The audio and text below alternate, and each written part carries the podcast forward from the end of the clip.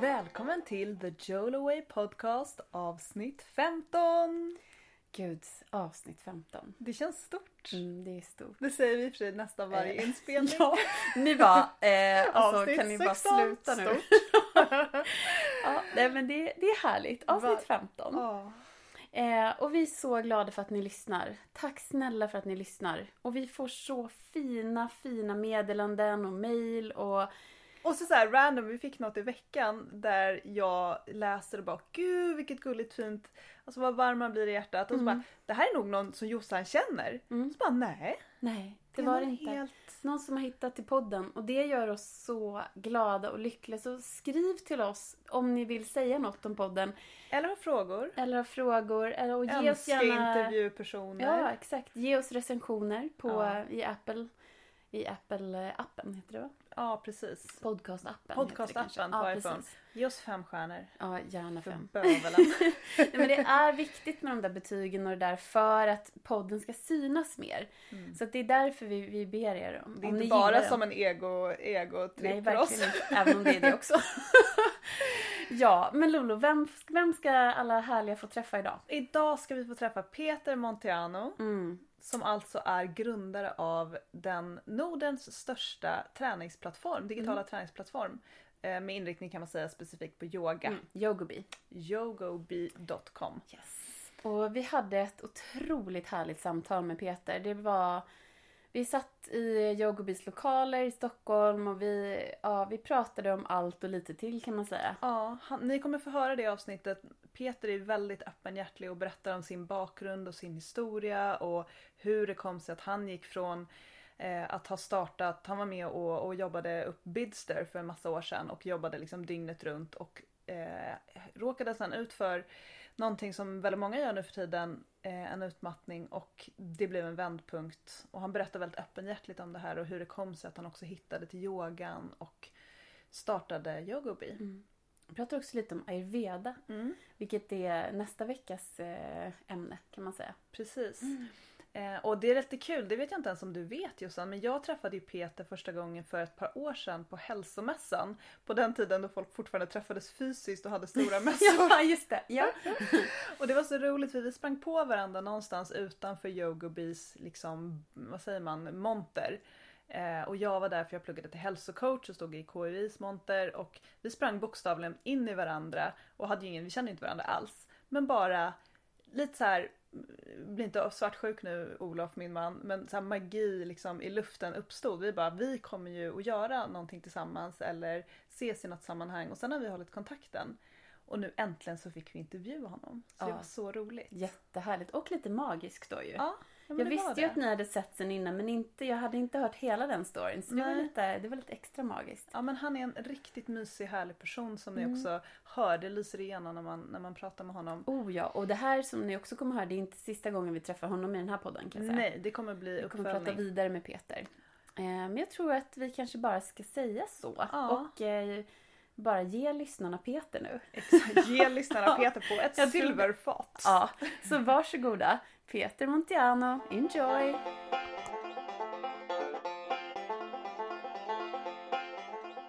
Ja, men då är vi igång. Och eh, Lolo, vem är det vi har här hos oss idag? Idag har vi, nu ska jag komma ihåg hur man uttalar det rätt. Ja. Peter, Peter Montiano. Peter är här. Ja. Eller Ja. vi är hos Peter på Yogobi. Ja, vi är så glada att vi får träffa dig idag. Jag har Ja. sett fram emot det här samtalet jättelänge. Det ska bli jättespännande att prata. Då ska vi still och leverera. Ja, men tack För er, för er och alla lyssnare. Ja, men tack. Ja, precis. Gud, blir Ja, jättepeppad. Det är Ja, bra, inga, förvänt inga förväntningar. Nej, men, och vi, Peter, vi känner ju dig, dig som en, som jag sa till dig förut, att vi känner dig som en superentreprenör, en stor förebild. Ehm, jag är ju också yogalärare och så, så att jag har ju följt dig och ditt företag såklart jättelänge och det har ju även du gjort. Mm. Och du är ju grundare av, ehm, jag vet inte vad du kallar det för liksom, men Yogobi Im- heter det ju. Imperiet precis, jag tänkte säga. Jag kallar det för Imperiet Yogobi. Jo, men det kan Ja man, men det är väl, man vad är det Nordens största digitala träningsplattform nu? Ja, precis. Vi började som en liten videostreamingtjänst och communityprodukt inom yogan. Mm. Ehm, och sen har vi över de senaste åtta åren blivit en stor digital destination. Mm. Med både... så. Ni har väl typ allt? Vi har mycket. Mm. Det har vi inom yoga, hälsa och träning. Ja. Det har vi. Vi har... eh, Men vi är inte bara en streamingtjänst utan det är ju någonstans om man vill träna och röra på sig, må bra fysiskt, mentalt, själsligt så behöver man eh, såklart träna och röra på sig i vardagen men man kanske behöver lite mer också. Man behöver verktyg för att leva inifrån och ut istället för utifrån och in.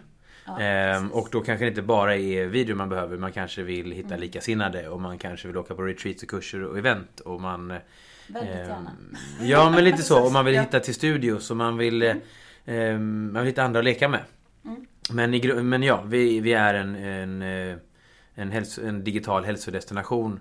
Eh, där kärnprodukten är en prenumerationstjänst inom yoga, hälsa och träning. Mm. Ja. Vi ser det att när människor rullar ut en yogamatta hemma Mm så vill man ju någonstans börja Då, då, då börjar man kanske lite med yogaträning med sig själv. Ehm, Och många upptäcker yogan i sitt eget För vardagsliv att det är så jäkla kravlöst. Ja men det är för att man kanske har dålig självkänsla och man behöver inte jämföra sig med andra Man tittar inte på vad andra gör Det ska man ändå inte göra Men nej men, men man gör Men det är, sen. det är intressant det du säger för det upptäck, eller hör ju vi, eller jag hör av ganska många, för vi gör ju en del yoga i våra events och då är det ganska många ibland som säger till oss så här, men jag är inte så bra på yoga så jag kan nog inte vara med. Och det känns som att yoga så här, ironiskt nog, det ska ju vara så kravlöst, du kan aldrig tävla i yoga eller bli bra inom citationstecken på yoga. Och ändå så upplever tror jag några, många att de inte är tillräckligt bra för att gå till en studio. Då kanske det är väldigt skönt. Ja men det handlar ju om prestationsfrihet eller prestationslöshet. Men då kanske man kan få lov att nyfiket utforska. Ehm, vad är yoga, andningsövningar, meditation och vad är det i relation till mig och vad behöver jag just nu i mitt liv och vilken situation är jag i. Vilket gör att man kan liksom smyga igång lite på egna villkor. Eh, Det är också väldigt, och det digitala är ju lättillgängligt. Det är via vår kanal väldigt kvalitativt. eh, Kostnadseffektivt vilket gör att det är en väldigt låg tröskel till att börja testa. Och sen när man känner men nu är jag redo för att liksom, jag behöver hjälp med någon justering. Jag vill att någon tar på mig och någon hjälper mig. Och jag behöver att någon ser mig. Och, och, och det är ju liksom en mänskliga behov av att bli sedd och, och, och behövd och allt det här. Så då, och då är man såhär, men vad, vart vänder jag mig nu? Eh, och i första steget så har vi haft, eh, det heter kurser och resor och internt kallar det för Yogobi Marketplace. Där vi jobbar med, med branschen och eh, jobbar med att rekommendera kurser, events och retreats. Vi har också yogakalendern, en stor Facebookgrupp. Där alla kan lägga upp event. Men det, vi, det som marknadsförs hos oss vill vi veta att vi kan stå för kvaliteten. Vi vet om att läraren är yummy. Vi vet om att destinationen är superb och att eh, att matupplevelsen kommer vara härlig. För man, det är någonstans när man, men nu ska jag åka på ett retreat. Och så är borta tre dagar, sju dagar, tio dagar. Och så har man liksom lagt sina surt förvävlade pengar. Då vill ju vi på Yogobi att när du väl åker till den här platsen. Då ska den upplevelsen vara 100-100. För att annars kanske du inte testar det igen. Framförallt den här kompisen eller din man eller din partner som du lurar med på det här retreatet för att du har upptäckt något som, du, som funkar för dig. Då vill du att den människan ska bara känna att det här, wow, det här kan vi göra tillsammans. Ehm, Ja, så, då, men, så att, ja, så vi gör eh, Apropå då fysiska aktiveringar Vi, eh, vi är en digital aktör Men vi samskapar och samarbetar Mer än gärna med yogalärare och studios och aktörer För att hjälpa dem samla människor eh, Vi är ju också partner till Barncancerfonden och driver Yoga of Hope Wow. som vi nu då ihop med Barncancerfonden och sen tillsammans tillsammans med studios och yogalärare i hela landet och världen samlar vi in pengar till förmån för barncancern. Och då är det fysiska aktiveringar. Men vi som marknadsplats, vi har 160 000 medlemmar. Vi når hundratusentals människor i våra kanaler varje månad. Då har ju vi fantastiska förutsättningar för att hjälpa fler människor nå ut. Vi brinner väldigt mycket för att eh, individer och företag och samhälle ska må bra.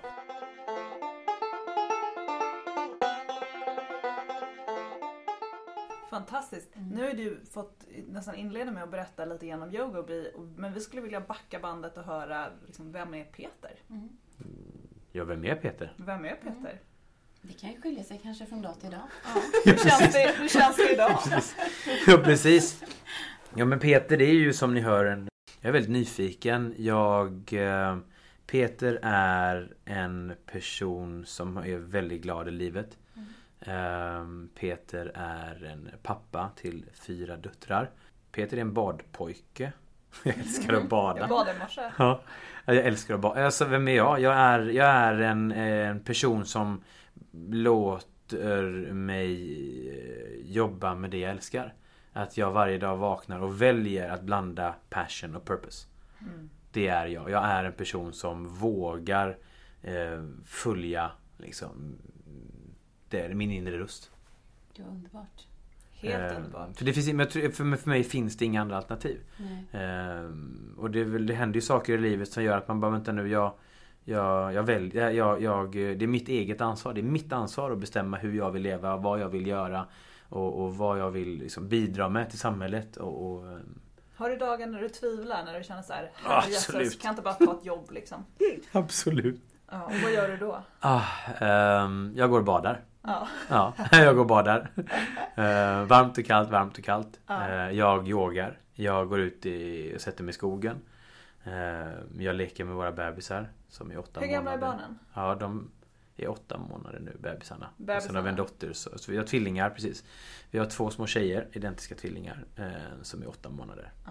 Mm, de är gulliga. De har börjat stå upp lite grann nu. Nu börjar den intensiva fasen då, om de är åtta månader och börjar gå. Ja, det är precis det den. Det är, så här, det, det är tänder på gång och eh, man ser hur de har liksom på laddar för Nu aktivt jävlar. krypande och liksom. Ja. Eh, Och sen har vi en dotter på fyra Mm. och en dotter på åtta. Ah. Wow. Mm. Bra spread där. Ja, men perfekta intervaller. Gäng Ja. av tjejer Eh. liksom, i ditt liv då helt enkelt. Ja, Ja. precis. Jag har fem fina, härliga. Mm. Ja, en äldre och fyra yngre kvinnor. Ja, precis, helt underbart. Ja. Men ja, och hur får du då ihop vardagen med fyra barn och det här otroligt roliga och spännande entreprenörsjobbet? Första ingrediensen är att det jag gör är också min hobby. Andra ingrediensen är att jag har en partner som stöttar mig 200%. Att det jag jobbar med det är någonting vi gör som enhet, som team. Ehm, tredje ingrediensen är flexibilitet. Yogobi som företag är en remote-organisation. Blivit jättepopulärt nu sedan covid-19. Eh, Men vi har successivt de senaste åren gått mer och mer mot att jobba Eh, på distans. Eh, vi har ett kontor i Stockholm eh, dit medarbetarna är välkomna. Och vi har också lite så här, vi försöker vara på kontoret i Stockholm varje vecka eh, så att vi också får träffas. Sen, sen håller vi på nu då och sen ett par år tillbaka och försöker hitta den där formen för hur ska vi bygga det här ledarskapet? Hur ska vi få till gemenskap? Hur ofta behöver vi träffas? Hur ofta vill vi träffas? Hur ofta skulle vi vilja träffas? Och vad är det man kan göra? Vad är det man måste göra när man träffas fysiskt? Vad är det man behöver göra på distans? Men de tre ingredienserna eh, Att jag jobbar med, med min hobby, att jag har en partner som, som stöttar och att vi eh, Att det är inget 9 to 5 jobb. Vi driver en online-tjänst som är Mm. öppen 24 timmar om dygnet, 7 dagar i veckan. 365 dagar om året. Så då behöver man ju kanske inte rätta sig efter några samhällsnormer kring kontorstider. Och att man då är okej med, okej men och att vi som grupp jobbar och återigen tar egen ansvar för våra roller och för våra ansvar. Och Det känns ju så rätt i tiden för det känns som att det är dit vi håller på att sträva. Och nu kommer på ett sätt Corona som en liten hjälp och stöttning i det här. Att vi kan stöpa om. Vi behöver liksom inte ha det här gamla sättet att se på arbete. Att arbete är mellan, som du säger, 9 to 5 och sen så är det lite övertid. Alltså, vissa branscher har det så men det finns så många andra sätt att förhålla sig till arbete också än det där. Och att arbete, det går liksom mer På och mer gott och ont. Ja precis, jag säger det. och jag, vi har ju inget så här, om du lyssnar på Yogobi, de verkar vara liksom en utopisk organisation. Nej men vi har nog väldigt fina eh, målsättningar och vision om hur vi vill att det ska vara. Men vi är också väldigt öppna för att det är ett nyfiket utforskande. Mm. Och, och, och eh, hur ska man göra? Och alla människor är inte gjorda för att få total frihet. Man drömmer om, gud vad härligt det vore. Men så inser man att nej, men jag behöver nog tydliga ramar och jag behöver ha en plats att gå till. Och jag, så att alla vi är ju olika och olika personer. Så man, när man hittar medarbetare idag så är det så här, vilka ljuvliga människor man träffar. Men den här personligheten, passar den in i organisationen? Passar personligheten in på rollen? Och liksom vad är man i livet? Vad har man för behov? Alltså det är så mycket som spelar in. Och det är det där pusslet och jag tror inte att man som företagare, chef, ledare kan liksom lägga det pusslet själv. Utan man måste våga vara sårbar. Att våga vara yoga eh, som ledare för att vara, och vara mänsklig och närvarande och ödmjuk och ha medkänsla. Och, och, och framförallt självmedkänsla och, och våga ha fel och våga vara sårbar då som sagt för att tillsammans med medarbetare skapa rätt format. Och ju större ett företag blir det så svårare blir det. Ja, för det är så otroligt många olika typer av... Ja, men en oerhörd ja. komplexitet. Ja, verkligen. och som litet företag så känner man sig gud tur att vi inte är större ännu. Ja. Hur många är ni idag? Ehm, ja, vi är 14 personer idag. 14? Och ni, har ni varit fler? Ja, vi har varit 27. Jag vill minnas att jag ja, hört den högre precis. Så att, och sen också var jag anställda, var jag konsulter. Mm. Så klart, vi har lite, så, så, att vi har lite konsulter och, och, och, vi har lite egen företag. Så att vi har lite en mix, vissa är inne deltid, vissa jobbar mm. heltid. Lite flytande. Um, det är precis, och det får nog vara lite flytande. För man växer som företag, behöver man ha en kostym att växa in i. Men man behöver också vara snabbrörlig. Mm. Eh, om någonting skulle hända så att man kan liksom möta marknaden. För hur var det? Ni startade, var det 2013 vill jag säga? Exakt. Och vad, jag menar, vi, vi vet ju för vi har ju lyssnat så mycket på dig. Men Berätta för de lyssnare som inte vet. Vad, vad var det som fick dig att starta Yogabee? Det som hände var att jag satt på mitt vardagsrumsgolv eh, och skulle göra några eh, andnings och stretchövningar som jag hade fått av en läkare i Indien. För jag var på ett ayurveda-retreat i några månader som en följd av att jag eh, ett par år tidigare hade gått in i väggen. Fått utmattningssyndrom. Yeah. Eh, utbrändhet hette det och det var precis i övergången. Jag är mm. utbränd, jag är utmattad. Mm. Och hur nu ska jag förhålla mig till det här. Eh, men, men på min väg från totalt mörker och utmattning eh, efter att jag ramlade ihop och tappade känseln i mina ben 2008. Fyra år senare så började jag pussla fram, eller jag hittade verktygen som jag skulle använda för att må bra i mitt liv. Ehm, och då satt jag på mitt vardagsrumsgolv och skulle göra övningar från ett papper. Ni vet, ni som lyssnar kanske att man går till en sjukgymnast så får man streckgubbar på ett papper. Så ska man, kommer man hem och så ska man göra de här övningarna med gummiband. Men på vägen hem så tappar man bort den här lappen.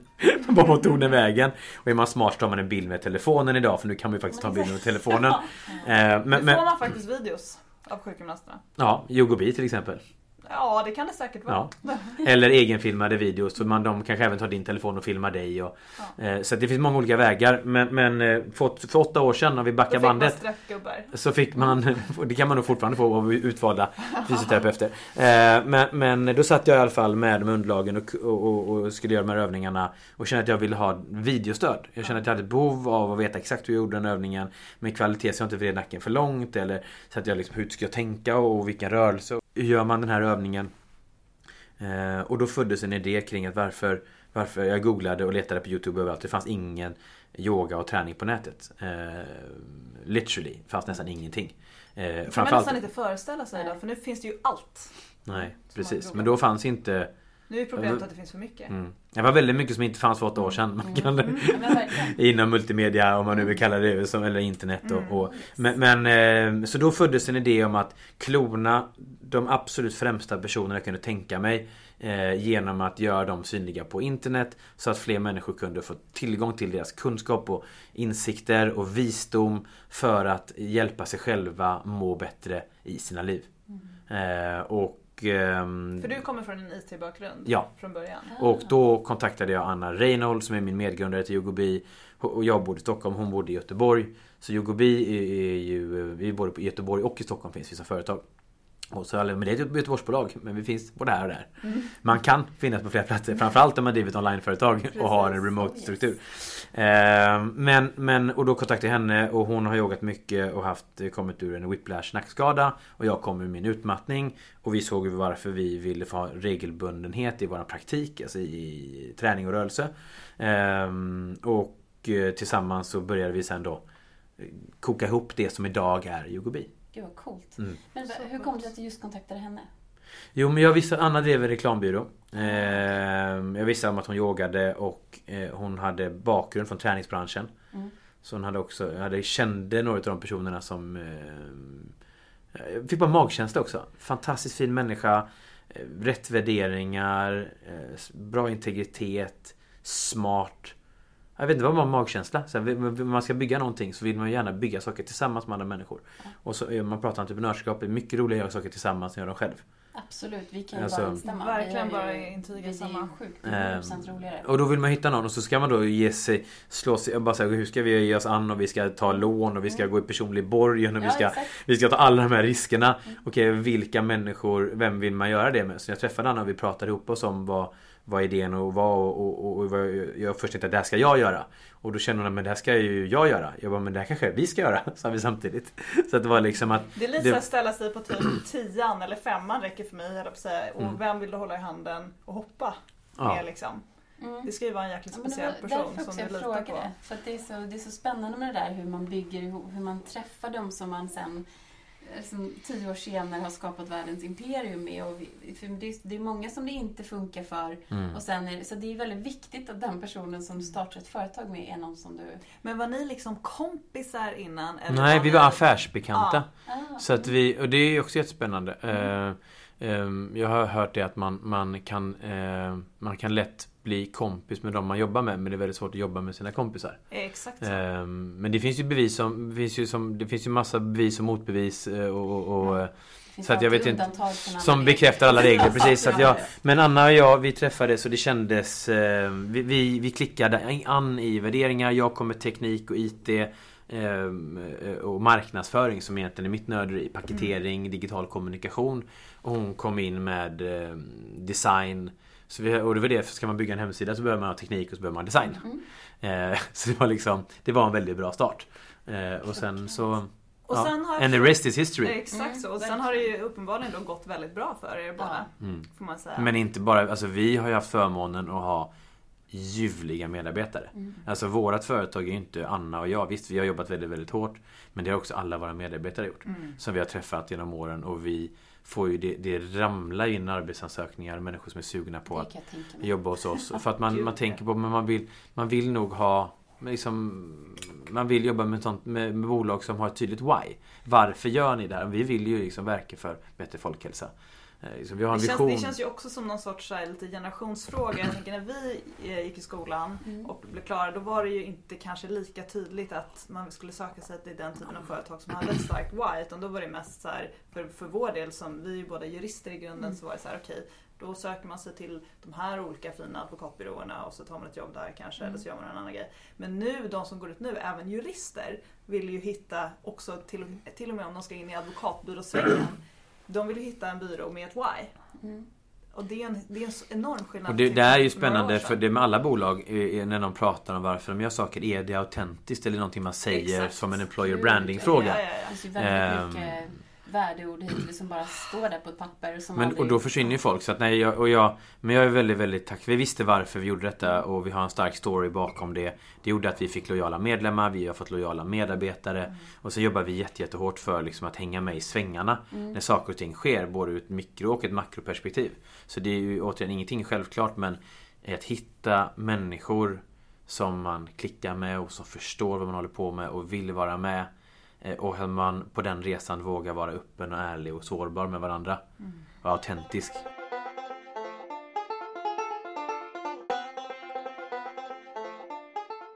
Uff, Och det, känns ju som att det ni har liksom- byggt liksom hela bolaget ganska så organiskt också. Som, för som jag förstod det tog ni inte in jättemycket externt kapital förutom via eh, Almi va? Exakt, då har du gjort din läxa. Jag, Precis. jag gör alltid min läxa. nej, men, Precis. nej men det är spännande ändå för man kan göra på så många olika sätt. Vi pratade Mm. med Johannes Kullberg här för ett par veckor sedan. Mm. Och eh, han var ju väldigt duktig på, och är fortfarande väldigt duktig på att eh, söka finansiering och ägna Mm. liksom en stor del av sin tid åt att och han behöver ju, jag menar det är en helt annan typ av verksamhet och Mm. du behöver en, en helt Med annan chunk butiker. liksom det startkapital. Inom den branschen så behöver man en viss volym för att överhuvudtaget Ja, skapa för att liksom- komma in i, Ja, liksom, för, att, att- för, för att liksom komma in i, på spelplanen. Exakt. Men det säger ju folk om teknik också. Att man säger, ska du bygga en teknikplattform?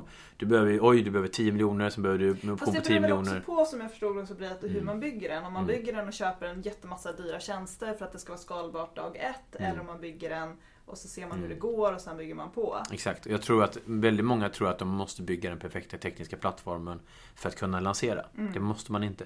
Det handlar om att du kan göra ganska mycket analogt. Du kan ha en liten hemsida, vi har gjort i Wordpress eller på byggt liksom jätteenkelt där det står så här eh, Kontakta oss för det här. Så tar du det manuellt. Så hanterar du 500 ansökningar till ett projekt via att mejla de här 500 personerna. Mm. Du måste inte koppla in det med massa tredjeparts mjukvaruproviders och det ena med 3D och du behöver inte bygga massa teknik utan du börjar en, börjar liksom någonstans med en MVP och sen så steady as you go. Så Mm. ser du också för att någonstans ett bolag ska ju kunna växa, ha en organisk tillväxt.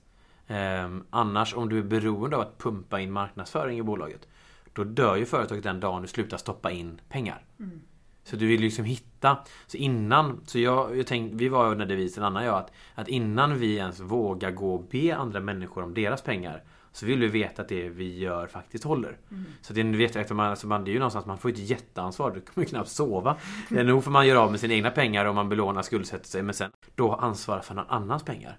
Det är ju ett jätteansvar man har att man faktiskt investerar dem på ett klokt eh, och smart och ett beprövat sätt som man liksom kan uppnå de resultaten man lovar när man tar in pengarna. Så det, bara, oh, we, det, är liksom, det, det funkar inte. Nu behöver vi mer oops liksom.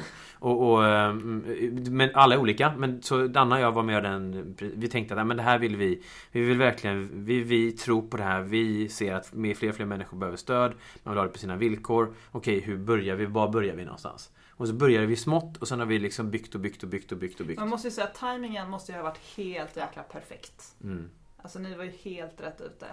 Det var vi verkligen. Uh, nu är man kollar tillbaka Ja. till på det åtta år senare. Ja.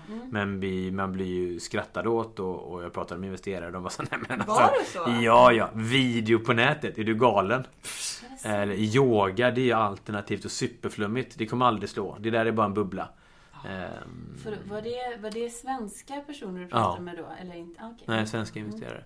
Eh, och, men, men, ja, intressant. men med all respekt för att det är okunskap och man kanske inte Man investerar i olika saker och, Men hur ska man hitta rätt investerare? Hur hittar man? Hur attraherar man personer som blir sugna?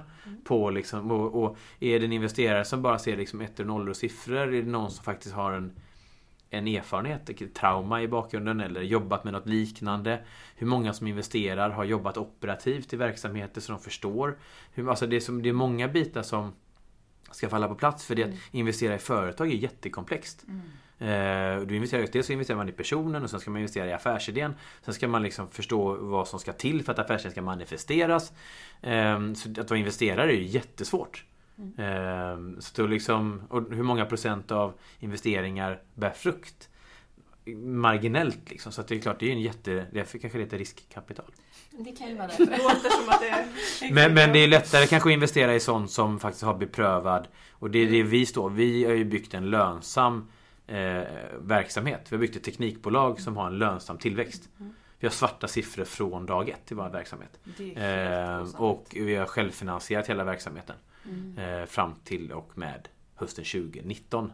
När vi faktiskt tog in en liten, liten slant pengar. En liten peng från en, eh, en väldigt fin människa. Som vill stötta vår vision och vårt arbete.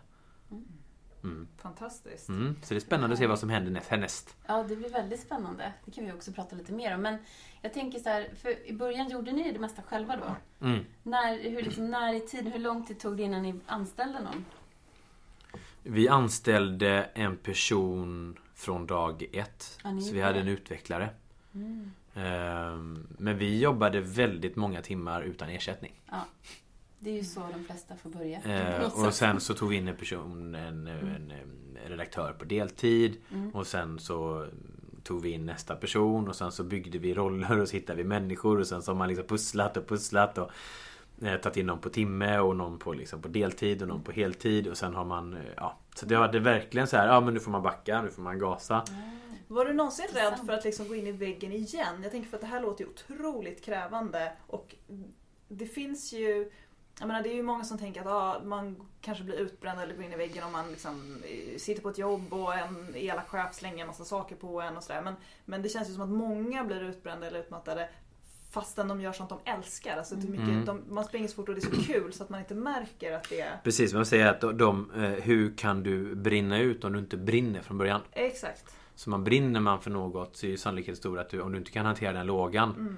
Att du liksom tuttar eld på hela, hela, läget, hela lägret. Ja, men det, jag menar, Ja, det kan man ju känna själv. Och jag, Ja. jag vet att du och jag har ju ofta den diskussionen att, och jag kan definitivt personligen hamna i det här att du vet, man börjar närma sig att så här, jag kan inte sova, jag har inte sovit på ett, på ett litet tag. Ehm, och det känns som att det är ett jäkla nöjesfält du vet, när man ska gå och lägga sig. Och det är skitkul för det händer så mycket roliga Mm. saker. Men man, det är bara, det är som ett fyrverkeri. Ja men det är så här, men har du tagit slut? Har du legat på ett golv som jag då tappar känslan i dina ben? Eh, har du fått en hjärtinfarkt? Mm. Har du eh, fått fibromyalgi eller fullkomligt tappat fattningen? Mm. Eh, där du liksom inte, där du kanske är då liksom en eh, vålnad av ditt former me liksom. Ja. När du är på en plats där det har tagit fullkomligt slut. Du har inga andra alternativ än att välja att hitta en väg framåt. Um, och, och sen håller man sig till Ja, det. men precis. Sen är det liksom det är lätt att liksom, eh, Så för mig handlar det om att hitta verktygen för att okej, okay, hur ska jag göra för att må bra? Är det medicinering initialt? Är det liksom skjuta ut mig från den livssituationen jag är i? Skala ner, skala av, skala bort. Um, våga vara ärlig med sin omgivning, med hur man mår. Um, alltså våga veta att jag det här är ingen, det här är ingen quick fix. Eh, hur duktig jurist jag än är Nu när jag sitter i så celebert sällskap Hur duktig jurist jag än är så kan jag inte behandla mitt min, mitt, min själ och mitt mentala och mitt fysiska jag som om det vore liksom en, en eh, ett, ett, mål jag jobbar med. Eh, utan man kan liksom inte projektföra sitt eget välbefinnande. Så you gotta get out of your head. Mm. Liksom. Och det är någonstans den resan ur huvudet och in i kroppen som måste till och det börjar med att man accepterar den livssituationen man är i. Men det tar ju lång tid. Ofta så ljuger man. Nej men jag mår bra, jag mår bra. Framförallt män som jobbar idag. Jag får fler och fler samtal av mm. högt uppsatta män i näringslivet som har hälsoproblem. Eh, det kan vara allt från IBS till ja, mindre smickrande utmaningar som man har. Mm. Som, för som det, det stress yttrar sig. Mm. Um, och de bara, hur ska jag göra liksom? Hur ska jag få, få till det här? Jag bara, men erkänner du för dig själv att det är massa saker som är ohållbara? Nej, vadå? Jag har bara Jag har bara svårt, det, bara, det sticker bara i armen. Ja, men, mm. Vad bottnar det i? Mm. Men, men så svaret på frågan är så att kan man Sover man ordentligt på nätterna Alltså får man till sin sömn så klarar man nästan allting. Eh, och är man tydlig med vilka värderingar man har eh, Så kan man också säga nej till sånt som inte landar rätt i hjärtat. Mm. Och jag upplever att så länge man har de två spakarna Vet om att nu är det för mycket, jag kan avboka möten, jag måste sova. Eh, det här kommer först. Eh, och man har en partner man kan luta sig mot. En trygg plattform och, med människor att omge sig med. Mm. Eh, att man vågar vara sårbar med dem runt omkring en i sitt arbetsteam, med sin familj och sina vänner. Mm. Så vågar man vara sig själv och leva det liv man själv vill leva och inte det livet man tror att andra människor vill att man ska leva. Och att man vågar säga ifrån och sen får sömn på det så tror jag att man är väldigt väl rustad för att inte ta mm. slut. Och var det här sådana, för det här låter ju som att du egentligen har skaffat dig liksom en jäkligt bra verktygslåda i samband mm. med din utmattning som du bara okej okay, jag behöver de här grejerna mm. eh, för att må bra och för att inte trilla dit igen. Och sen har du kunnat behålla dem, eh, i varje fall en del av de verktygen mm. som du plockar fram när du behöver dem. Mm. Men var det några, vad kom de som nyheter för dig? Eller var det här Absolut. Du, mm, Totala nyheter för jag levde i mitt huvud och körde på och och hade ju liksom dels programmerade värderingar, man får värderingar när man växer upp och Precis. hade föreställningar kring livet var och vilka relationer man skulle ha och hur, mm. som du sa, vilken lön man skulle ha och man skulle ha karriär. Och, ja. För du kommer också från en entreprenörsfamilj. Kommer från en entreprenörsfamilj, gått på, handels, gått på Handelshögskolan. Eh, skulle vara duktig. Inga krav hemifrån. Så Nej. jag skapade egna krav. Men de inre, men de kom ju någonstans ifrån. Mm, absolut. Kraven är Prestations... de värsta. De som ja. har sett på sig själva. Eh, så att jag eh, med prestationsångest och, och eh, starkt driv. Och, men jag ville lyckas. Och hur definierar man lycka? Hur definierar man framgång? Och jag hade kanske en skev bild av vad framgång och lycka var för någonting. Mm. Framgång för mig idag är ju att kunna göra det jag älskar. Mm. Då är jag framgångsrik varje dag. Um, och när jag som förälder inte agerar i affekt. Då är jag, det är så här, high five, framgång liksom. Och man bara så här, och, och, och, eh, man, så man kan nog mäta framgång i liksom att man höjer rösten hemma och sen går och ber om ursäkt till sina barn. Och visar dem och är en förebild till dem. För hur det, att man kan säga förlåt och man kan göra fel som människa och man kan vara Liksom att det inte är så svart eller vitt utan att det får vara Så just på den här frågan som hittar med verktygen för mig var verktygen initialt att ha en regelbunden praktik. Yeah. Men vad strävan är, och därför heter bolaget YoGo Be, det handlar om att vara yoga. Mm.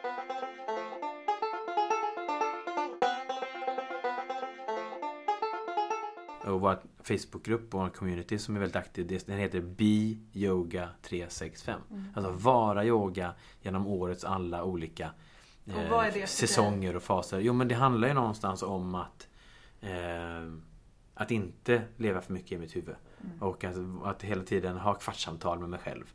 Att liksom, tumma ut det som snurrar i huvudet och, och beta av saker och vara närvarande och empatisk och med, ha medkänsla. Och, Ehm, så det är någonstans, jag, jag har ju, precis som dig Louise, väldigt mycket energi. Eh, och eh, jag behöver hantera den Eh, och då behöver jag hitta, ha verktyg för det. Men i varandet så hittar jag min styrka. Inte i praktiserandet. Men praktiserandet är ett verktyg för att komma till varandet. Eh, och det är också det kanske man, man får prata om vad är meditation, hur definierar man det? Och meditation för mig är ju utrymmet mellan andetaget när man har andats ut mm. innan man börjar andas in igen. Mm. Så det där lilla, lilla that space between the out breath and the in breath.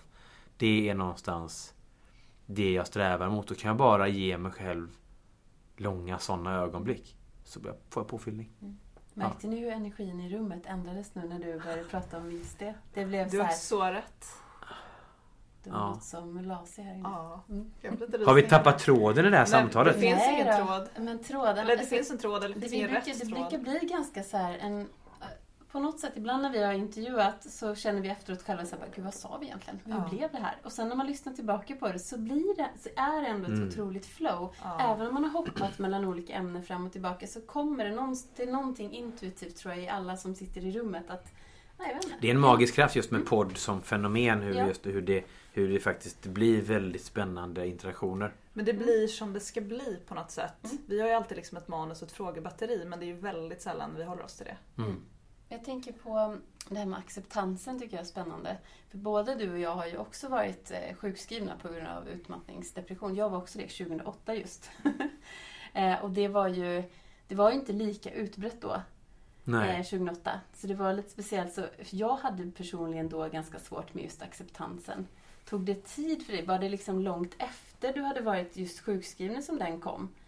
Eller kom ja, först och främst så fick jag nästan ingen sjukskrivning. Det var jättesvårt mm. att, att få hjälp. Okay. Ehm, och man fick ett intyg från en läkare och sen skickade man till Försäkringskassan och sen så fick man tillbaka papperna.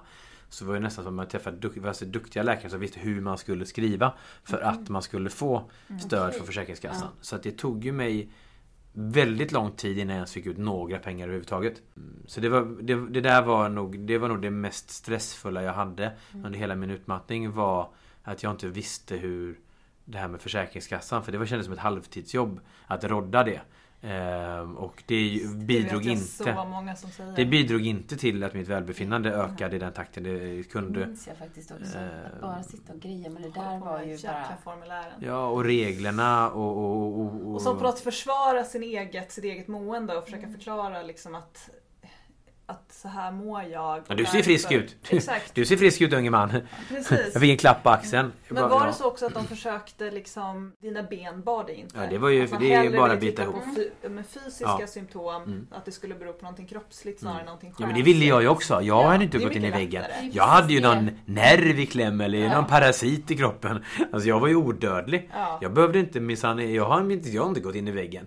Ja, jag är ingen sån svag förlorare. Nej, För det var ju min bild av liksom ja. Vad innebär det? Och man liksom så här, självbilden och eh, skammen och ja, Vi ska inte gå in på det för det är alldeles för långt samtal Men det är ju så mycket kring det här med att Att hamna i en situation där man behöver erkänna för sig själv Att man har liksom kört slut på Ja, men det har ju med sin identitet att göra också. Ja, ja men man är inte den man är, man är det man gör. Ja, och man är det man är i sociala sammanhang. Helt plötsligt orkar du inte vara... Jag orkar inte vara center of attention. Nej.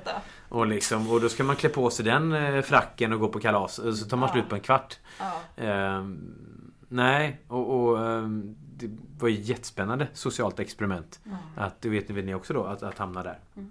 Ja, så att det med vi som... Jag tror att det också, men tack vare att vi som har gått in i väggen och blivit utmattade mm. mellan 1900-talets början då och, mm. och 2012-2013 har ju liksom bidragit till att man har en ökad förståelse för att vi lever i ett samhälle där det, det är en del saker som inte är hundra hundra mm. som gör att vi tar slut och nu också i allt mer yngre ålder mm.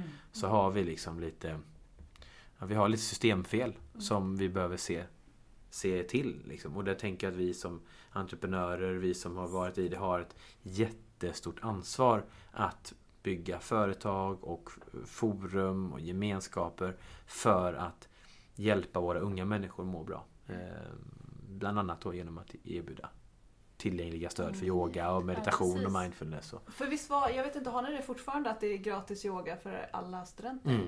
Det är fantastiskt. Det, vi behöver möta och motverka psykisk ohälsa bland unga människor.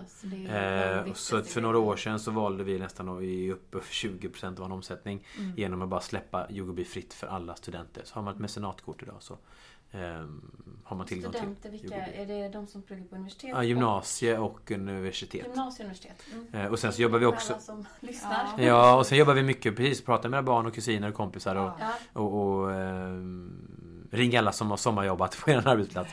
Eh, men, men, men vi jobbar också med skolan och barn och unga. Eh, så vi har ju jättemycket projekt som vi eh, jobbar med. Vi vill ju vi vill ju, eller vi jobbar med att se hur kan de digitala stöden Hur kan vi med digitalisering och, och stöd för fysiskt och mentalt väl, och själsligt välbefinnande Hjälpa människor från tidig ålder till ålderns höst. Mm. Eh, Jobbar ni med seniorer överhuvudtaget? det gör vi också. Och sen Mm. framförallt när man går igenom olika skeden i livet. Mm. Som yogan till exempel. Som med att man, när börjar man med det? Jo men när du hamnar i ett trauma. Eller i ett sjukdomstillstånd. Eller när du får barn.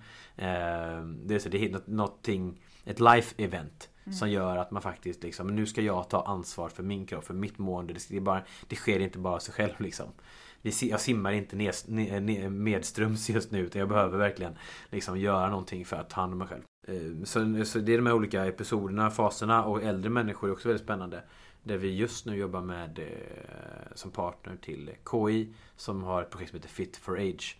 Så vi har yoga för seniorer, vi jobbar mycket med äldre människor eh, och nu vi, hjälper vi även eh, forskare som vill se hur kan de kan vi ge digitala stöd till äldre människor som ökar deras välbefinnande.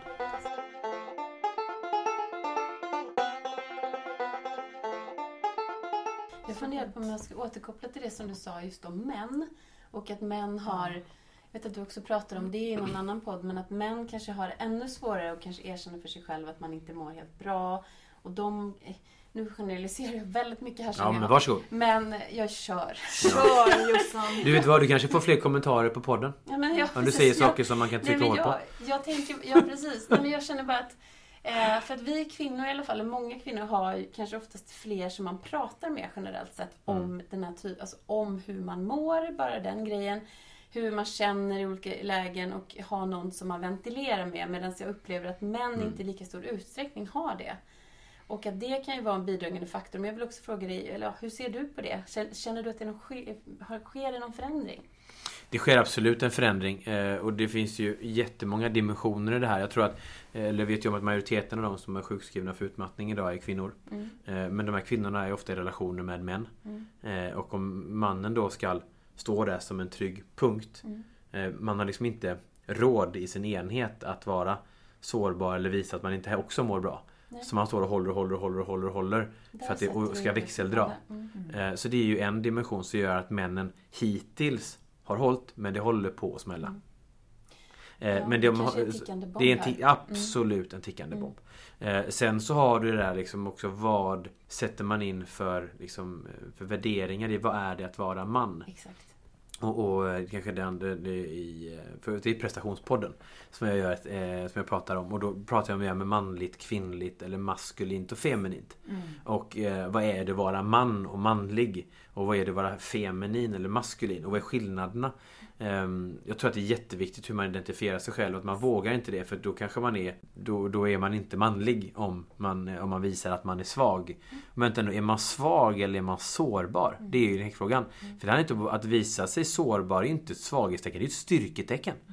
Absolut. Men män vågar inte det för att de har, det finns det hos mannen och hos kvinnor föreställningar, nu generaliserar jag också. Mm. Föreställningar kring hur vi, hur vi, vem vi får lov att vara i sammanhang. Som har skapat I föräldrar- generationer. Ja, ja, ja. Liksom. Som, det är ju ett samhälle som har byggt de här ramarna där vi ska passa in.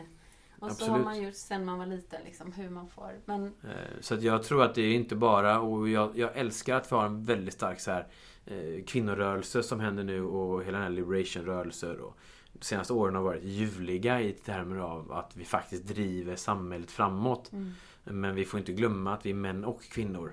Att vi liksom tillsammans Verkligen. är, vi är ju tillsammans i, på den här resan. Mm. Eh, Och männen som lever idag 2020 är inte samma män som levde på 70-talet. Eh, så att det är 20... Ja, några finns väl kvar i och för sig. Jo, jo precis. Ja, men det är sant. Många utav dem faktiskt. Alla våra föräldrar. Mm. Men, men jag menar att det är den, om man, om man får kolla på samhället 1970 och samhället 2020. Ja. yes. Så säger man det har inte skett stora förändringar. Men jag upplever, det kanske är bara för att nu levde ju inte jag då så jag vet faktiskt inte. Men det känns ändå som att eh, om man jämför mig och mina vänner med min farfar och hans vänner. Mm. Så vill jag nog säga att Ja men vi har ett mycket skönare Ännu lite skillnad. Ja, om, om poquito. Alltså skulle jag säga i, i termer av Ja. eh, just ehm, att våga vara sårbar och eh, Mm. uttrycka sina känslor och kommunicera och, Mm. och våga vara liksom öppen med hur man tänker och tycker och känner. Mm. Alltså nu ska jag inte hänga ut min man för mycket men han gick igenom, jag vet att det här är någonting han snackar om med folk. Han gick igenom en, en, en ja men det var nog en utmattningsdepression eh, för ungefär ett och ett halvt år sedan. Och var sjukskriven i typ, ja, i samband med föräldraledighet så var han väl borta typ ett halvår eller något sånt. Och just det här manligt kvinnligt, jag upplever ju honom som mycket, mycket starkare och mycket ma- mer man nu om man ska säga så. Än vad han var innan när han la så mycket lock på och försökte på något sätt hantera det på ett helt annat sätt än vad han gör idag när han, ja men igen så här, han, har en, han mediterar dagligen, det är liksom hans, han kan hantera en mycket större workload nu också för att han har de här verktygen och för att han har den här liksom inre kontakten. Så det är så coolt hur någonting som kan uppfattas som, som någonting lite svagt och fluffigt av, av vissa gör att man också blir så mycket starkare och i mitt tycke manligare i slutändan. Mm. Det är bara så galet att man ska behöva ta slut Verkligen. för att man ska hitta. Det är det här när man bara, men ta inte på spisen. Nu har man ju induktionshäll så nu kanske inte det är samma.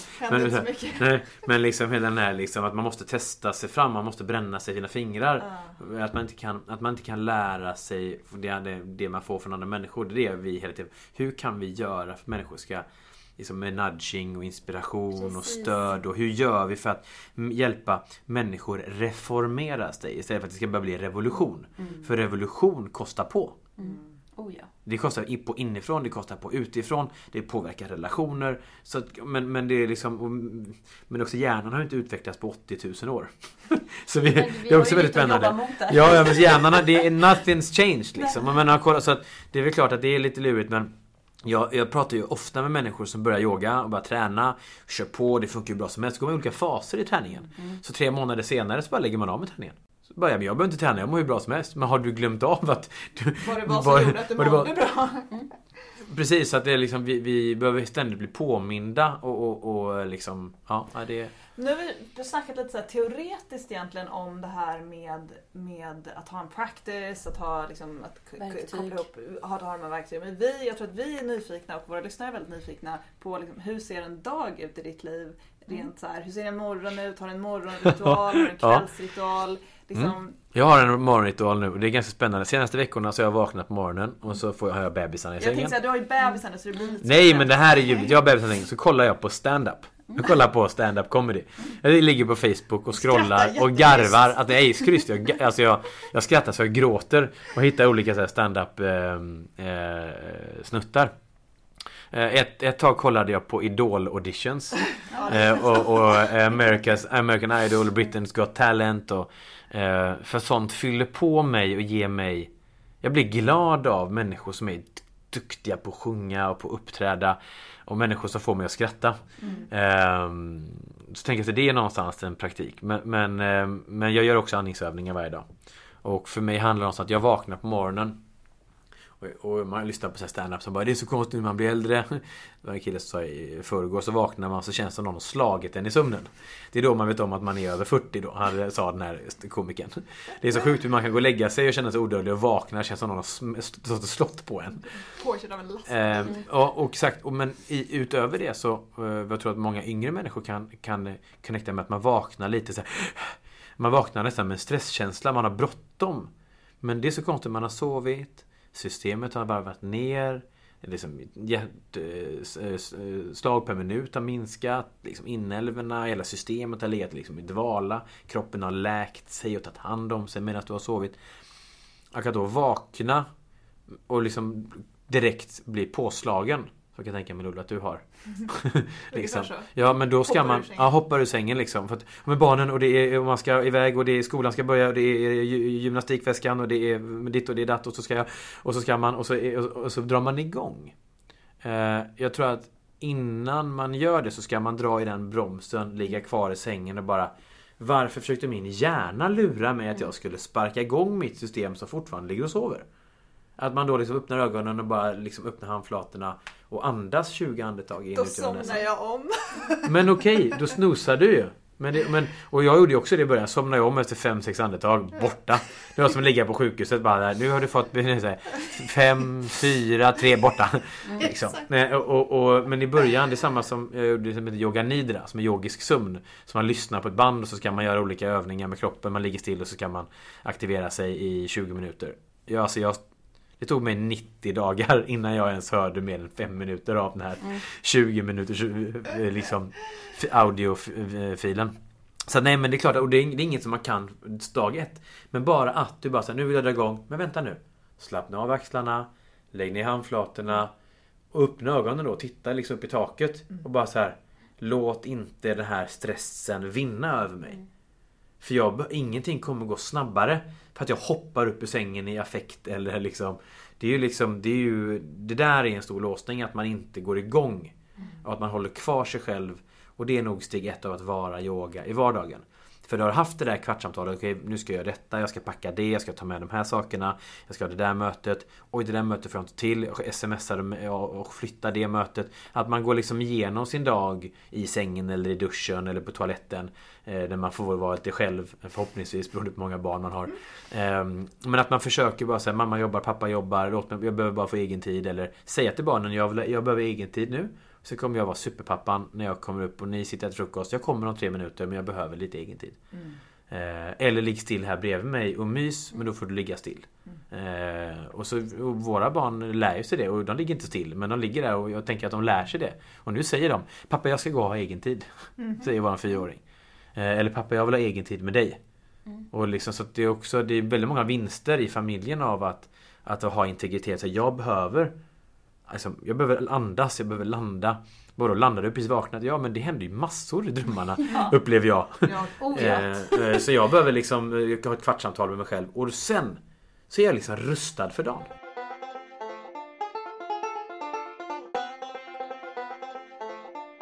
Dricker du frukost? Ja. ja. Dricker smoothie.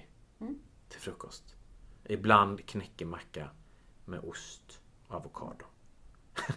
Gott. Ja, gott. uh, men jag, jag, jag uh, äter lite vit vitamintabletter uh, och uh, dricker en smoothie. och drömmen är nog att kunna gå en promenad. Mm. Men med fyra barn som inte riktigt landat i hur det ska te, te sig på morgonen. Nej, men, men morgondopp har vi fått till på, nu på, på, mm. under sommaren. Ja, och, jag tänkte att jag ska försöka få till Eh, mer av sånt. Mm. Tänker jag.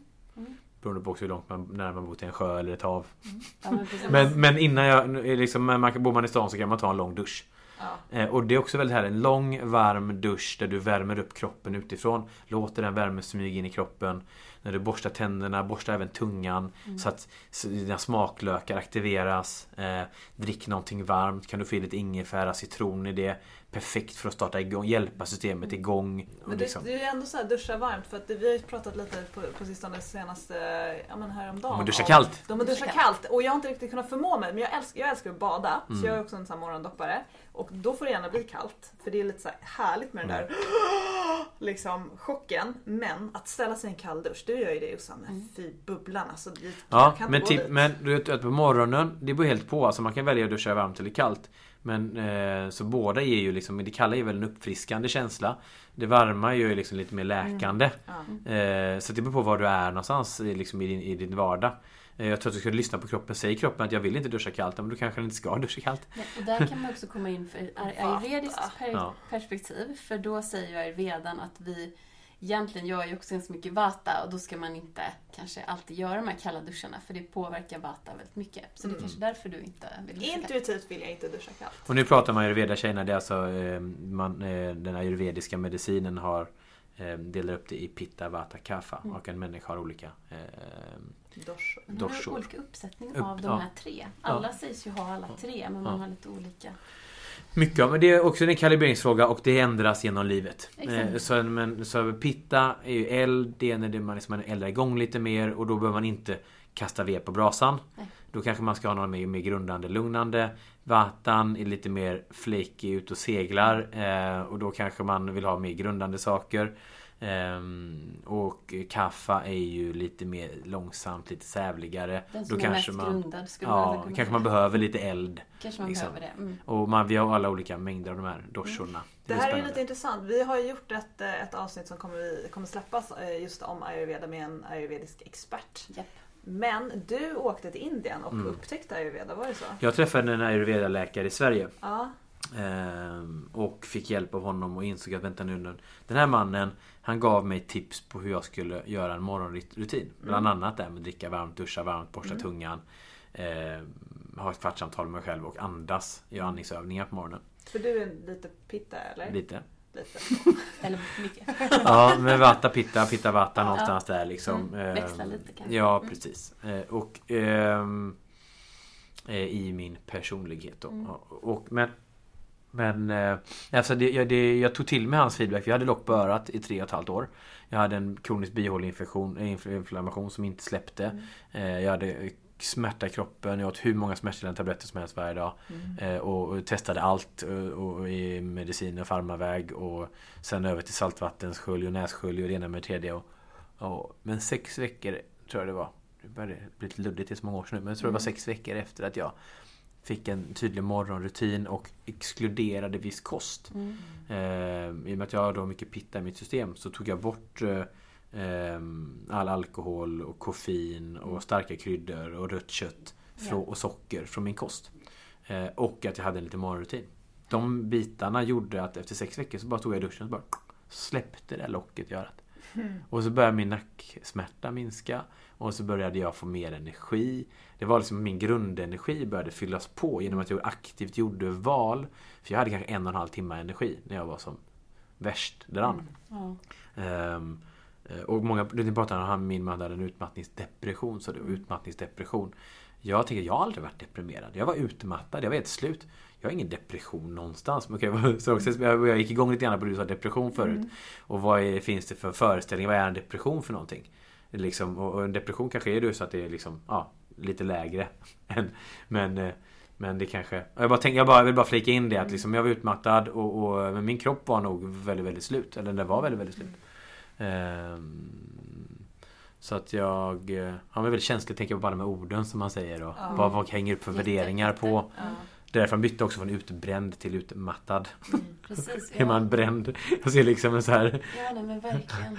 Vad det. Men, men eh, absolut, jag tror att... Um, um, gud, tappade tråden. Ja, vi pratade om Ayurveda. och din, att du fick hjälp där efter fem Ja men veckor så precis. började Så efter sex veckor precis så Då började jag liksom, så när jag insåg att jag ändrade mina livsvanor i Ja. vardagen eh, Och både med, med kosten och, och sömnen och rutiner Mm. och liksom och skärmtid och allt det här och ändrade, tänkte om Mm. Så successivt började min grundenergi byggas upp igen Mm.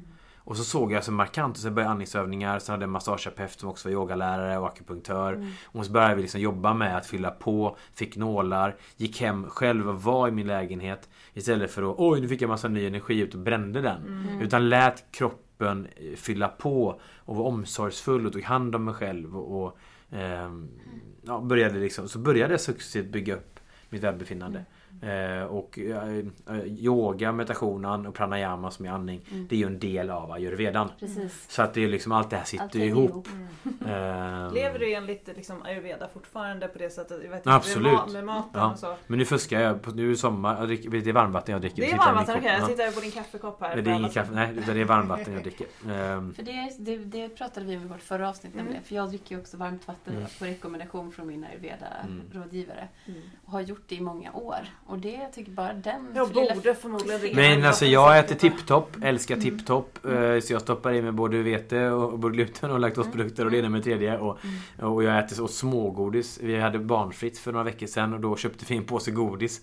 Smågodis gick på en promenad och kände oss som busiga tonåringar. Nej men lite så, så att, och eh, dricker jättegärna en gin tonic eh, och, Så alltså, du så är att, så strikt?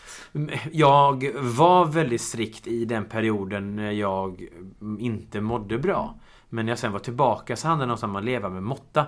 Att inte bli absolutist. eh, Om man inte vill, det får man välja om man vill. Men för min del så, jag vill ju suga det götta ur livet. Och jag tycker att det är väldigt härligt att, äta och dricka och njuta och unna Vi är mig. Och, jag är en gourmand liksom. Och Jag, så att jag tror att det är väldigt viktigt. Men är det så att i perioder om jag är tröttare eller är lite svagare immunförsvar. Det är klart att jag aktivt med den kunskapen och insikten jag har idag väljer hur jag konsumerar. Mm. Det är lite som Ja. du Jossan som har Ja. perioder när du känner att så här, nu är kaffe inte bra för mig. Ja. Men alltså i vissa perioder funkar det alldeles utmärkt. Mm. Det har jag märkt liksom. Hur mycket det, alltså när jag är stressad och så, då påverkar det för mycket negativt. Så Ja. då får jag ta en paus liksom. Mm. Och eh, sen kan man koppla på det igen när, det liksom, när jag mår bra. För Mm. då har jag, det, man måste hela tiden kolla in Gud, sin folk kommer lyssna på oss vad är det för nu, flummig? nu har de pratat om dorsor och grejer. Nej, Och... det här, det här är det som folk vill höra. Ja, ja, ja. Ni du- kan söka efter Ja. det. Ni kan söka skriva Yogo Bi och Dosha på Ja. Google. Yogo Bi D-O-S-H-A. Dosha. Ja, vi, kommer också, vi lägger Vi ut show notes där Ja, okej. vi beskriver allting och vi kommer länka till det också. Precis, Alla ord ni har hört här kan ni bara Och som googla. sagt, Ja. sen kommer det ett Ayurveda Ja. avsnitt minst Ganska ett. snart. Så Ganska att, snart. ni kan lyssna på vår podd också. Roligt.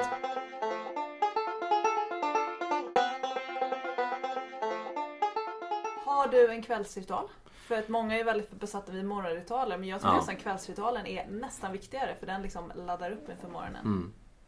Jag har en kvällsritual. Mm.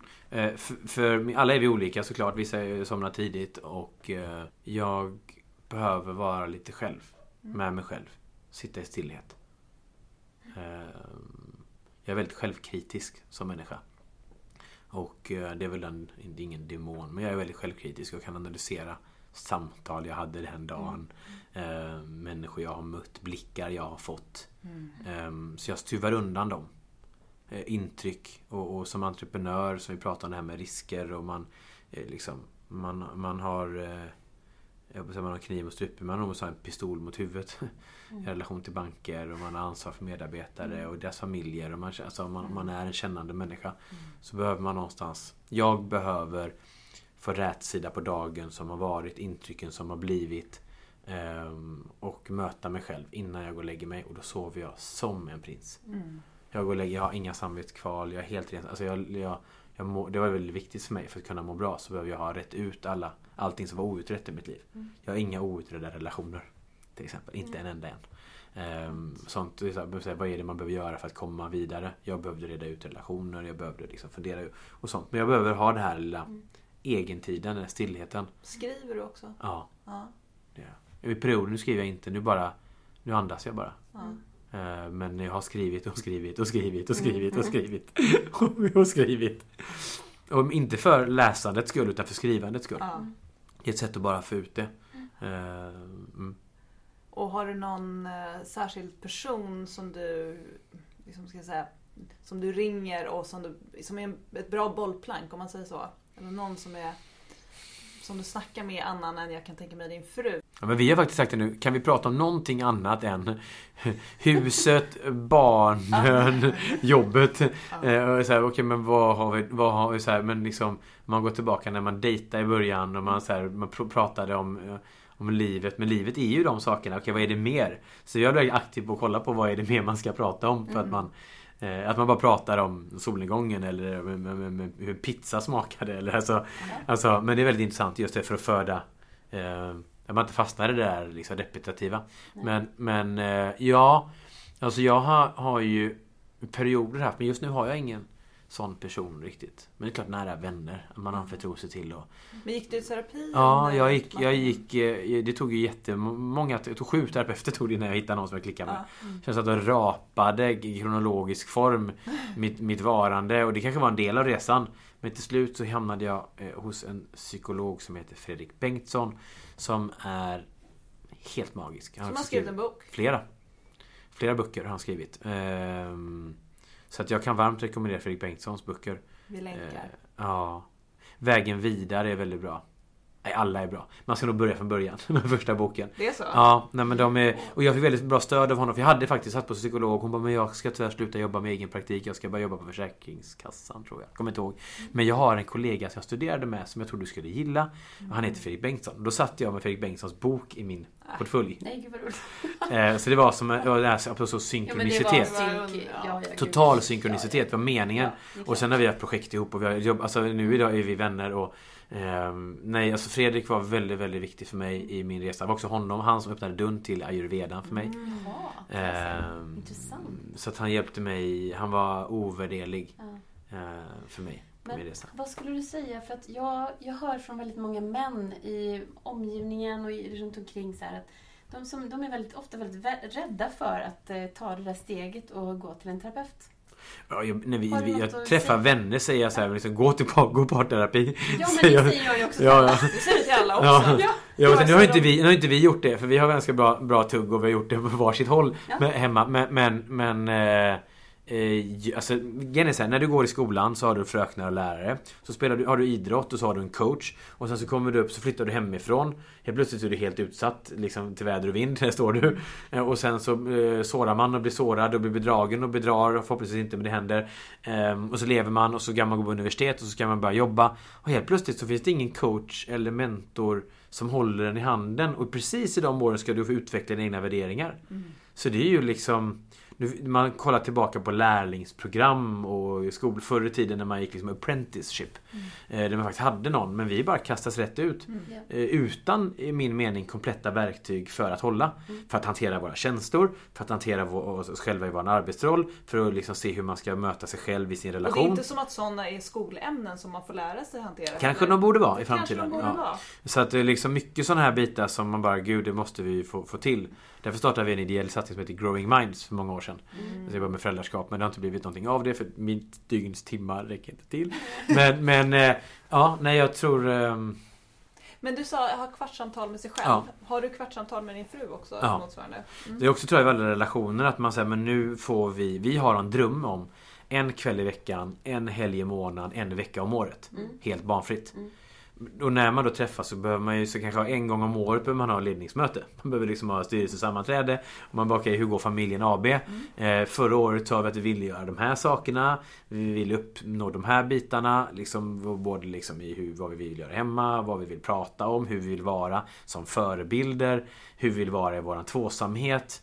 Etc, etc. Har vi, har vi uppnått de här målen som vi satte? Nej men här har vi skjutit snett och här har vi, och här har vi verkligen gått bra för oss. Så jag tror att det, man kan nog faktiskt sätta sig med whiteboard. Jag tror det och typ, typ föra protokoll. Mm. Alltså Ja. ta det på riktigt allvar liksom. Mm. Alltså vi har väldigt mycket sådana spännande samtal men att gå och prata med någon Det tror jag är Det är liksom Det är inget man ska vara rädd för utan det är snarare en gåva till sig själv För att få rätsida på allt som händer inom oss Ehm, Men ja. det är också intressant därför att jag tror att folk lägger ut jättemycket pengar, eh, eller inte alla, men vissa lägger ut utan att tveka jättemycket pengar på PTs, man går till frisören för flera tusen kronor, man köper jättemycket kläder, man gör alla de här grejerna för sitt yttre, för sin fysiska kropp och för sitt yttre. Men ändå så tvekar många för att lägga motsvarande slant på att gå och prata med någon och jobba med sitt inre eller Mm. att lära sig till exempel meditera eller vad det kan vara. Mm. Men som jag brukar säga, man, man borstar tänderna sex minuter om dagen men man kan inte meditera sex minuter. Tänderna sitter i munnen men du kan inte ge samma för din själ eller för tid, samma minu, minutantal. Mm. Och vi brukar säga det att några, alltså 15 minuter är en procent av ditt dygn. Mm. Kan du lägga en procent av ditt dygn på ditt välbefinnande, på din egen tid, på ditt jag? Mm. Är det värt en procent för att må bättre, hålla längre? Och som du sa förut, min mans produktivitet ökade när han började meditera. Mm. Ja, alltså Det är ju det som Ja, alltså jag tror att jag är två, tre timmar mer produktiv nu. Jag är liksom i, i relation till vad jag var den där unga Peter innan utmattningen och Peter idag. Alltså jag är ju superstark. Men bara som en sån sak som du sa att du har den här stunden på kvällen där du checkar in med dig själv för att du sen ska kunna sova riktigt bra. För där finns det ju, jag menar hela den här biten med sömn är jättespännande och, och eh, jag hörde en amerikansk, tror jag var, forskare som pratade, jag tror han kallas för the sleep doctor. Mm. Han- Ja, det är spännande samtal. Ja. Mm. Eh, och just eh, kring det här med att vi tror att vi måste sova om i snitt så här, sju eller åtta timmar eller vad det kan vara. Vi är så besatta vid att vi ska ha de här timmarna. Mm. Medan han har jag, som jag har förstått som jobbat väldigt mycket med hur kan vi mäta kvalitet på sömnen. Mm. Hur kan vi liksom få en bättre kvalitet som gör att vi kanske behöver färre timmar men får ut en mycket högre kvalitet. Och hur jobbar vi resten av dygnet för att få in den kvaliteten? Mm. Jag menar då blir man ju, det är enkel matte. Då blir det liksom Det här är en ganska spännande grej apropå det med sömn. Så alla vi, jobb, vi många utav oss, de flesta av oss har en vardag med arbete och, och måste ha krav och förväntningar och förpliktelser. Eh, tacka till eh, universum, jag säga, men inte universum, men tack till, till eh, folkhemmet att vi har eh, fritids. eh, Ja, och, och, och, och, skolan. Eh, och att skolan är så lång. dagis. Ja men lite så. Och förskola och fritids och skola gör ju att vi eh, som, som vuxna människor. Och, och har man då en, en, arbetsplats som är väldigt härlig, en arbetsgivare som är förstående och frihet i sin roll så kan man ju också när man ett, två på eftermiddagen känner ett litet dipp. Mm. Om man bara lägger sig och får en powernap då och lägger sig och sover på eftermiddagen. Då är man ju odödlig. Mm. När barn ska hämtas och skolan ska in i liksom, och man ska dra igång hela den här karusellen. Ja, då är man lågaffektiv. Man är liksom, istället för att vara urvriden mm. när man sen går på eh, familjen AB-skiftet mm. mellan 16.00 och då 20.00.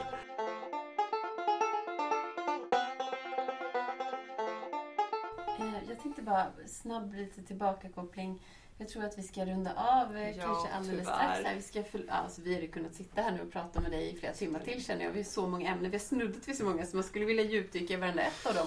Precis, men... Vi får fråga vad folk vill höra mer av så får vi ta en repris. Ja, Eller en, en, en, en uppföljning. Vi gör en liten Instagram-enkät. men, nej, men det jag skulle gärna vilja... För att jag Samla in frågor. Det kan vara så folk har frågor. Ja, men vi vill höra mer om det där. Mm. Och så får vi helt enkelt eh, bränna av det. Jättekul. Mm. Ja. Ja, men en sak som, som vi också frågade Johannes om, som jobbar mycket, har varit entreprenör i många år. Vad är dina bästa tips till entreprenörer? Och kanske då framförallt de som kallas, eller, eller som, vi är väldigt många nu som känner något, det här lite större whyet, varför vi gör någonting, som känner att vi också vill göra gott. Liksom. Mm. Social entrepreneurship. Ja men det är ganska enkelt. Eh, jobba hårt, mm. dedikerat, tro på det du gör, satsa det du har eh, och ta inte på dig fler kostnader än du har intäkter. Ehm, och gör du det så gör det men att du har råd och möjlighet att täcka upp för de kostnaderna. Och kostnader kanske då ska definieras som investeringar. Ehm, så jag tror att man ska bara börja i liten skala eller börja, liksom, vad är det man säger? Mätta mun efter matsäck. Man ser vad, vad har jag för förutsättningar? Kan jag bjuda in andra människor som har andra förutsättningar? Är jag duktig på det operativa och så har jag en kompis som har väldigt djupa fickor? Okej, kan vi slå våra kloka huvuden samman. Man behöver hitta rätt personer att göra saker med. Och sen så ska man göra dem. Och man ska inte tro att det kommer ske över en natt. Man ska vara långsiktig. Och man ska liksom tro på det man gör. Och eh, det finns inga 40 timmars veckor. Man blir inte utmattad om man jobbar längre dagar. Man blir utmattad om man inte jobbar rätt på de dagarna när man jobbar. Eh, och brinner man för någonting så vill man inte heller bara jobba 40 timmar. Det finns inte liksom. Eh, och ta bort den föreställningen för du kommer bara bli arg och ledsen och besviken på dig själv om du intalar dig själv att du ska bygga upp någonting eget eller jobba med någonting du brinner för. Och att det inte det ska få lov att ta din vakna tid. Du är sugen på det, du är intresserad av det, du brinner för det. Så jag känner bara ladda på med mycket pepp, mycket med liksom liksom kärlek och, och, och fatta att det, ingenting är gratis. Det är in, there are no free lunches. Det är inte enkelt. Motgångar är en del av vägen till framgång. Ta an motgångarna och nyckeln tror jag som definierar framgångsrika entreprenörer är nog förmågan att hantera eh, när saker skiter sig. Mm. Att, förmågan att släcka bränder. Så när någonting eh, blir pannkaka Andas Ta dig an det metodiskt, lita på din förmåga, ta stöd från andra om du inte löser det själv. Lös det, move on. Mm. Låt inte motgångarna äta upp dig. Eh, tror du på någonting, make it happen. Får du inte lönsamhet i din verksamhet, ha ett annat jobb då. Ha ett sidojobb, minska din insats, gör det över fem år istället för två. Var tydlig med din omgivning, vad du gör, varför du gör det, då får du med dig folk. Alla människor älskar ju människor som brinner för någonting. Mm. Jag har en, har en god vän till mig och vi hade ett samtal och hon berättade för mig vad hon letade efter för man. Och så, mm. hon, så pratar hon om stabilitet och pratar om trygghet. Eh, och vad det är för, för hon vill ha en man. Och så, så landar hon nog i att hon vill ha en man som, är, som har karriär, som är trygg och allt det där. Men när vi hade pratat klart så landade hon med att nog bara ha någon som brinner för någonting. Mm. Det spelar ingen roll om den människan är konstnär eller jobbar som sjuksköterska eller om han är advokat. Eller, utan det är snarare, jag vill ha någon som brinner för det han gör. Som tror på det han gör. Som, och sen så att jag tror inte man ska ha ångest över vi har ju samtal om det här med att gå på dejt och så ska mannen betala och bjuda och så vågar inte han säga att han inte har råd. Det kan vara så att han är startup-entreprenör, han har dåligt ställt just nu. Men gör en picknick då. Mm. Liksom, rita en teckning, plocka en blomma i en trädgård. Kanske din egen trädgård. Säga ja precis. Står och sågar ner hos grannen. Men det här grejen. Nej men liksom någonstans jag tror att eh, jag tror man ska bara våga göra det och vara ärlig med sin omgivning. För det är fruktansvärt attraktivt när människor gör det och att man ska inte få för sig att det saker man måste avgränsa sig eller inskränka sig eller begränsa sig. Eh, för vi lever i Sverige, vi har det jättefint. Eh, och ta bort alla föreställningar, alla normer och gör din grej. Finns det någon som inte ska vara entreprenör? Ja absolut. Ja, verkligen. Entreprenörskap tror jag. Jag tror att det är en sjukdom. Jag tror att det är någonting man... Vi är alltså- så sjuka Jossan. Ja, nej men jag tror att det är någonting, alltså, det är någonting som bubblar inom en. Det finns, man känner i magen när man vill vara en entreprenör. Sen finns det många som är intraprenörer.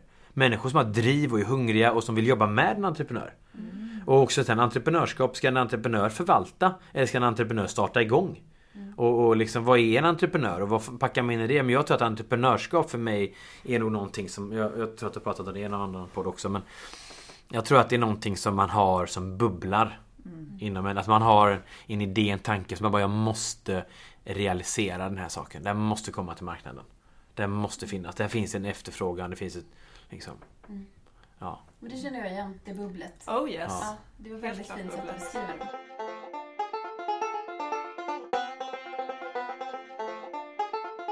Ju tre stycken slutfrågor som vi ställer i alla, till alla våra eh, jag tänkte säga intervjuoffer men det låter ju jättenegativt. Alla de som vi intervjuar. Eh, och vi har ju nästan, och det brukar vi nästan säga också, vi har nästan varit inne och nosat på den första frågan.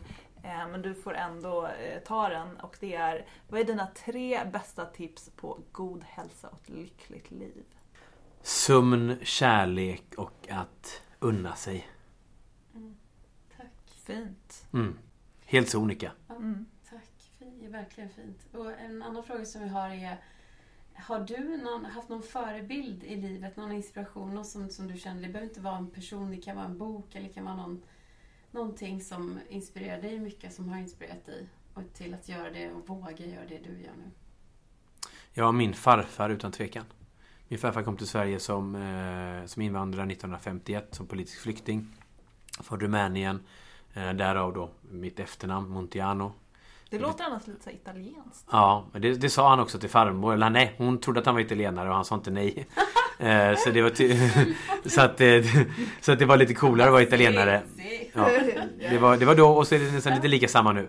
Men Montiano, Monte är berg och Ano är ju anor. Så av berg heter jag i efternamn. Montiano. Eh, min farfar, utan tvekan. Eh, han kom till ett nytt land. Eh, lärde sig ett nytt språk. Eh, och har byggt ett familjeföretag som jag idag, min, min bror och min syster är aktiva i idag. Som jag är väldigt, väldigt stolt över. Och det företaget var en stor del av min uppväxt. Där min pappa var min absolut största mentor i livet. Men farfar startade igång det och pappa har förvaltat det och min pappa har sett mig. Så kanske pappa och farfar. De får dela första plats. Mm. Mm. Också jättefint. Mm. Vår sista fråga eh, är, eh, det handlar lite om, om det vi var inne på förut också med ditt, eh, ditt sociala engagemang. För att du gör ju så otroligt mycket fint för andra människor, både ehm, som du som person och genom Yogobi.